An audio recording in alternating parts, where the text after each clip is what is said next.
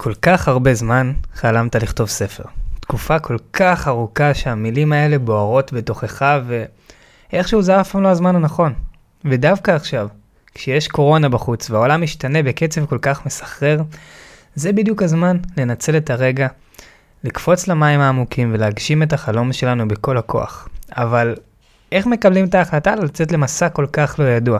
ואחרי הקדמה כזאת, עכשיו אפשר להתחיל את הפרק עם הפתיח. אתם מאזינים לשעת כתיבה, הפודקאסט לכותבים ויוצרים, עם נבו רוזי. מדי שבוע נעניק כלים פרקטיים ויישומיים להגשמת חלום הכתיבה הגדול, ונדבר על הדרכים לפרוץ את גבולות היצירה שבכם.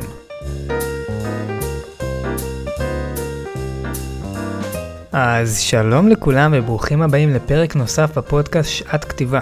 הפודקאסט מיועד לכותבים, מיועד לסופרים וליוצרים שנמצאים בכל שלב בתהליך, בין אם הספר שלך כבר יצא לאור, בין אם אתה נמצא בימים אלה או את נמצאת בימים אלה בתהליכי הכתיבה ובין אם מעולם לא כתבתם מילה אחת. הפודקאסט הזה נוצר ומיועד בשבילכם ועבורכם, ובואו נצלול פנימה לתוך הנושא שלנו לפרק הזה.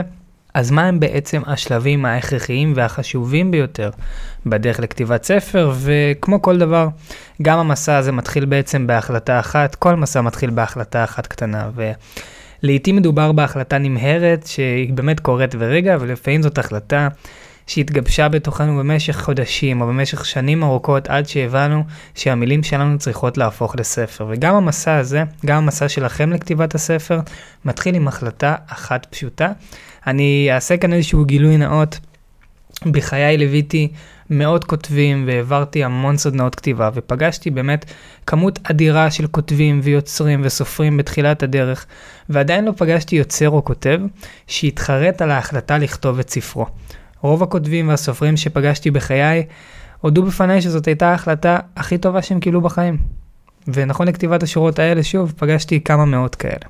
אז הדבר הראשון זה באמת לקבל את ההחלטה, ואף אחד לא יכול לקבל את ההחלטה הזאת עבורכם. זאת אומרת, זה לא משנה כמה יפרגנו לכם, או ייתנו לכם פידבקים על הכתיבה שלכם. זה משהו שמגיע מבפנים. ההחלטה הזאת להפוך את המילים שלי לספר שיחקק בנצח, עוד מעט נדבר קצת יותר על לחקוק את המילים שלנו בנצח. הדבר השני שאנחנו צריכים בתהליך זה מחויבות. המחויבות לתהליך הזה נובעת מהרבה סיבות. אם מדובר בהגשמת חלום ילדות, או באיזושהי בשורה שאנחנו מרגישים שאנחנו רוצים להעביר הלאה. לאחר שהתקבלה ההחלטה, אני קודם כל צריך לוודא שאני מחויב לצאת למסע ארוך טווח. תהליך כתיבת ספר, תאמינו לי, לא מסתיים לא בשלב הרעיון, וגם לא לאחר שסיימנו לכתוב את הטיוטה הראשונית. מדובר במסע מתמשך, שכולל בתוכו הרבה הרבה שלבים, אם זו עריכה ספרותית ולשונית, והעיצוב של הספר, והכריכה, וההדפסה, וכמובן, כל מה שקורה מהרגע שהספר יוצא לעולם ומתחיל לצעוד את צעדיו הראשונים, אחרי הפרסום שלו בעצם. וכשאנחנו מחויבים לתהליך, אנחנו נראה תמיד לנגד עינינו את התמונה הסופית, היעד הסופי שאליו אנחנו שואפים להגיע, וככה, בכל פעם שניתקל באיזשהו מחסום כתיבה, שזה כמובן, אמרנו כבר בתוכניות הקודמות, טבעי לחלוטין לכל כותב, ואין תהליך כתיבה ללא מחסומים, זה פשוט חלק טבעי, ואנחנו צריכים לקבל אותו כחלק טבעי בתהליך. אה, ובכל פעם שאנחנו נתקלים באיזשהו קונפליקט פנימי בנוגע לעלילת הספר, או לאחת הדמויות, או לאן אני צריך לקחת את הדברים מכאן, או האם אני הולך לכיוון הנכון. בכל פעם שזה יקרה אנחנו נרים את הראש ונראה שוב לנגד עינינו את היעד הסופי שאליו אנחנו שואפים להגיע. הנושא השלישי שאני רוצה לדבר עליו עשוי להפתיע את רובכם, אבל בין מי ששומע את הפודקאסט הזה מסתתר אחוז מאוד מאוד קטן של כותבים שהרגישו שהמילים הבאות נכתבו במיוחד עבורם ו... אני אגיד את זה ככה. שאלה שעולה לא מעט בסדנאות הכתיבה שלי, היא מדוע בכלל עליי לכתוב ספר כשאני יכול פשוט לפרסם את הטקסטים שלי ברשתות החברתיות, בפייסבוק, באינסטגרם, או סתם באיזשהו בלוג, ולחסוך לעצמי את כל הטרחה, והתשובה היא פשוטה. התשובה שלי היא מבחן הזמן. מה זה אומר? פוסט מאוד מאוד מצליח בפייסבוק, פוסט ויראלי או בלוג מאוד מוצלח, עשויים להגיע ברגע אחד למאות קוראים ולאלפי קוראים, אבל מה יקרה אחרי 24 שעות? מה יקרה לאותו פוסט לאחר 48 שעות? רוב הסיכויים שהוא פשוט ייעלם ולא ישרוד את מבחן הזמן. ספר לעומת זאת, יישאר כאן לנצח. הוא יישאר כאן למשך שנים ארוכות והוא יישאר כאן גם הרבה אחרינו. לכן, אם אנחנו מרגישים שיש לנו טקסטים שונים בידיים, טקסטים מיוחדים בידיים, טקסטים עם בשורה שאנחנו רוצים להעביר הלאה, אני לא מדבר אפילו על הדורות הבאים, אני פשוט מדבר על לתת לעוד אנשים לקבל את מה שיש לנו להגיד, ואנחנו רוצים להעניק למילים שלנו חיי נצח, כתיבת ספר היא הדרך, לא היחידה, אבל הנכונה ביותר להגיע לשם. מה אני כותב? ההחלטה התקבלה והמסע מתחיל, ועכשיו השאלה הבוערת ביותר, על מה אני בעצם כותב? מה הסגנון כתיבה שלי? האם אני נמשך לעולם הסיפורים הקצרים או פרוזה? אולי אני רוצה לכתוב ספר אוטוביוגרפי על החיים שלי? מה לגבי ספרי ילדים? אולי הז'אנר הרומנטי? אז בכנות, זאת שאלה שעולה המון כשאני פוגש כותבים ויוצרים בתחילת הדרך, והעצה שלי היא מאוד uh, כנה. פשוט תנו למילים ולטקסטים שלכם להתוות את הדרך עבורכם, כי פגשתי עד היום כל כך הרבה יוצרים שתכננו ותכננו ותכננו על מה הם הולכים לכתוב, על איזשהו נושא מסוים והסגנון הספציפי, והתוצאה הסופית הייתה שונה לגמרי, ויש משפט שאני מאוד אוהב של ג'ון לנון, שאמר פעם שהחיים הם מה שקורה לנו בזמן שאנחנו עסוקים בתכנון תוכניות אחרות. אז בואו רגע נעצור את התכנונים. אני תמיד אומר שתכנונים לחוד ומציאות לחוד, ובואו פשוט ניתן לכתיבה שלנו להתוות את הדרך עבורנו. בואו ננסה לכתוב קצת טקסטים שהם סיפורים קצרים, ואולי קצת יותר רומנטיים, ואולי אה, ננסה לכתוב קצת אה, זיכרונות ילדות שלנו, ואולי ננסה באמת לחבר נקודות ולכתוב כמה סיפורים שהם בהמשכים, ונבין מה הכי מושך אותנו, וזה לא בהכרח מה אני כותב הכי טוב, אלא מה מרגש אותי, איפה התשוקה שלי נמצאת. שימו לב, תמיד שימו לנגד עיניכם את המילה תשוקה בכתיבה. כל עוד יש לכם תשוקה בכתיבה ואתם מתרגשים לקום כל בוקר ולהמשיך לכתוב, לגלות לאן הדמויות שלכם הולכות מכאן, למתוח את גבולות הכתיבה שלכם, זה אומר שאתם במקום הנכון ו... כל כותב וכל יוצר יעבור את השלבים האלה שדיברנו עליהם עכשיו בדרך לכתיבת ספר. שום צעד לא יכול להתקיים ללא החלטה, אף מסע לא יחזיק מעמד בלי מחויבות, וברגע שיש לנו אותם, את שני הנושאים האלה, אנחנו חופשיים לדייק את המסר שלנו ולחקוק באמת את המילים שלנו בנצח, לצאת למסע גילוי של הכתיבה שלנו ולגלות את עצמנו. ועכשיו, בואו נקפוץ שלב אחד קדימה. סוף סוף סיימנו לכתוב את הספר שחלמנו עליו. כתבנו תוכן עניינים, רשימת נושאים, בנינו איזשהו קו עלילה עד הפרטים הקטנים ביותר. אז מה קורה עכשיו? עכשיו הגיע הרגע לגלות ולהבין כיצד לעשות את זה בצורה המקצועית ביותר. בצורה שבה אנחנו נשמור את זכויות הספר אצלנו, ובו זמנית גם נזכה להפיק את הספר ברמות הכי הכי גבוהות. החל משלב העריכה הספרותית והעריכה הלשונית, עיצוב הספר, הכריכה, ההדפסה, וכמובן ההפצה לכל חנויות הספרים בארץ, והשיווק. אז לפני הכל, הטיפ שלי רגע לפני תחילת העבודה מול הוצאת הספרים שבחרנו, זה ליצור רשימת קוראי בטא.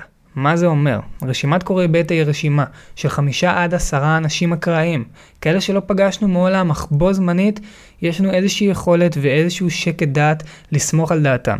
מטרת התהליך היא לקבל חוות דעת לא אובייקטיבית, כמו שאנחנו כנראה נקבל מבני משפחה, מהבן או בת הזוג, מחברים קרובים.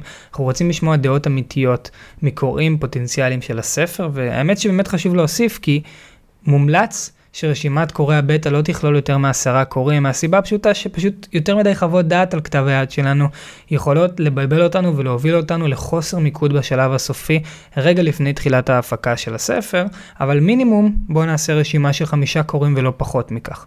וכך אנחנו גם נוכל להרוויח חוות דעת אמיתית שתשפר את איכות כתב היד שלנו בוודאות. ולאחר שסיימנו עם שלב קוראי הבטא, השלב הראשון בתהליך ההפקה יהיה עריכת הספר, ולצערי, היום בעולם הספרים קיימות לא מעט הוצאות ספרים שידרשו רק עריכה לשונית ויפסחו על השלב החשוב של עריכה ספרותית, וחשוב באופן חד משמעי להימנע מעבודה מול הוצאות ספרים מהסוג הזה. מהסיבה הפשוטה היא שכל ספר שיוצא לאור בארץ ובעולם צריך לעבור עריכה ספרותית, ואם כותבים ידועים וסופרים ידועים כמו פאולו קאולו שכתב את האלכימאי, או אפילו בארץ, סופרים כמו אשכול נבו ואתגר קרת, ועוד רבים וטובים עוברים עריכה ספרותית בכל אחד מספריהם, השלב הזה יהיה נחוץ גם בהפקת הספר שלכם. בשלב העריכה הספרותית, הדגש הוא המסר, מה אני רוצה להעביר לקוראים, מי קהל היעד שלי, האחידות של הטקסט, הקשר בין הדמויות, המעבר של הדמות שלי בין נקודה א' לנקודה ב', וזה הרבה הרבה יותר חשוב לעיתים מכל שלב אחר בתהליך, עריכה ספרותית. ובאופן כללי, שלב העריכה צפוי לכלול שני סבבי העריכה, אלא אם סוכם אחרת מראש.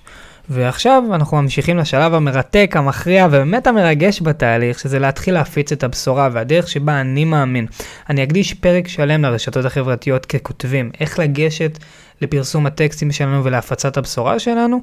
אני מאמין שהדרך הנכונה ביותר לעשות את זה זה דרך הרשתות החברתיות. להתחיל להרגיש את הקהל, והיום, בשנת 2021, זה לא עולה כסף, לפרסם בפייסבוק, לפרסם באינסטגרם, אנחנו יכולים להתחיל לחוות את האנשים שקוראים את הטקסטים שלנו ולקבל פידבקים כנים ואמיתיים, ובגלל זה אני ממליץ להתחיל לפרסם קטעים מתוך הספר, אם זה בפייסבוק ואם זה באינסטגרם, ולא פחות חשוב מכך, לרתום את הסביבה שלנו ולרתום את קהל הקוראים שיש לנו או שאין לנו כרגע לקראת היציאה של הספר. ובואו נספר לעולם מה מוביל אותנו לכתיבת הספר, איך חווינו את תהליך הכתיבה, מה אנחנו חולמים שהכתיבה שלנו תהפוך להיות? ומה אנחנו מייחלים שיקרה עם הספר שלנו בעתיד. הרבה כותבים ניגשים לתהליך הזה באופן שהוא מאוד מאוד טכני של אני אפרסם טקסט מאמצע הספר ונראה איך אנשים יגיבו, אבל אני דווקא הולך ארבעה צעדים אחורה. אתם תופתעו לגלות כיצד האותנטיות שלכם תרתום את קהילת הקוראים שלכם הרבה הרבה יותר ויגרום להם להמליץ עליכם הרבה יותר מלפרסם עוד טקסט מתוך הספר. תספרו לאנשים מה אתם עוברים, מה אתם חווים, מה היו הקשיים בכתיבה, וזה מבחינתי הדבר הכי חשוב. חשוב לזכור שתהליך כתיבת ספר עשוי להיות לפעמים מאוד מאוד ממושך, ועל אחת כמה וכמה הוא חייב להיות מהנה. מדובר בתהליך התפתחות מיוחד, מלמד, מרתק ומעורר השראה לא רק בשבילכם, אלא עבור כל הסביבה שלכם. הרי כמה אנשים בסביבה הקרובה שלכם הם כותבים, לרוב, ברוב המקרים לאנשים אין בסביבה הקרובה שלהם כותבים ויוצרים שכבר יצאו לאור, לכן זה תהליך שמעורר השראה עבור כל הסביבה שלנו. תדאגו להקיף את עצמכם בסביבה של יוצרים, בסביבה של אנשים שחיים את היצירה. וכתיבת ספר ויציאה לאור זה השלב הראשון בדרך לשם. אז אני רוצה להודות לכם שהצטרפתם אליי לפרק נוסף של שעת כתיבה. מי המאמין כבר עברו שבעה פרקים. ובמידה ואתם מאזינים לנו בגוגל פודקאסט, באפל פודקאסט, בספוטיפיי, אני אשמח שתעקבו אחרי הפודקאסט כדי להאזין לפרקים החדשים שיוצאים כל שבוע. במידה ויש לכם אפשרות גם לדרג, תנו איזה דירוג קטן, כדי שעוד אנשים יוכלו להיחשף לפודקאסט הזה. המטרה שלי, אני אולי נאיבי, אני אומר את זה לפעמים בפגישות עם כותבים, אה, יש לי אמונה שככל שיצאו יותר ספרים בארץ, אני לא מדבר על פוליטיקה ואני לא מדבר על הכלכלה, זה פחות מעניין אותי. אני חושב שככל שיצאו יותר ספרים בארץ, כך המדינה שלנו וככה העולם שלנו יהיה יותר טוב, יהיה יותר נקי, יהיה יותר מונע מאומנות, כי אני יודע מה אומנות עשתה בחיים שלי. אז זאת הגישה שלי, הרבה אה, יכולים לחשוב שהיא מעט נאיבית, אבל ככה אני בוחר לחיות את חיי, ואני רוצה להודות לכם שהצטרפתם אליי לפרק נוסף של שעת כתיבה, ואנחנו ניפגש בפרק הבא, להתראות. האזנתם לשעת כתיבה, הפודקאסט לכותבים ויוצרים עם נבו רוזי. לכל שאלה או בקשה מוזמנים לחפש נבו רוזי בפייסבוק או באינסטגרם.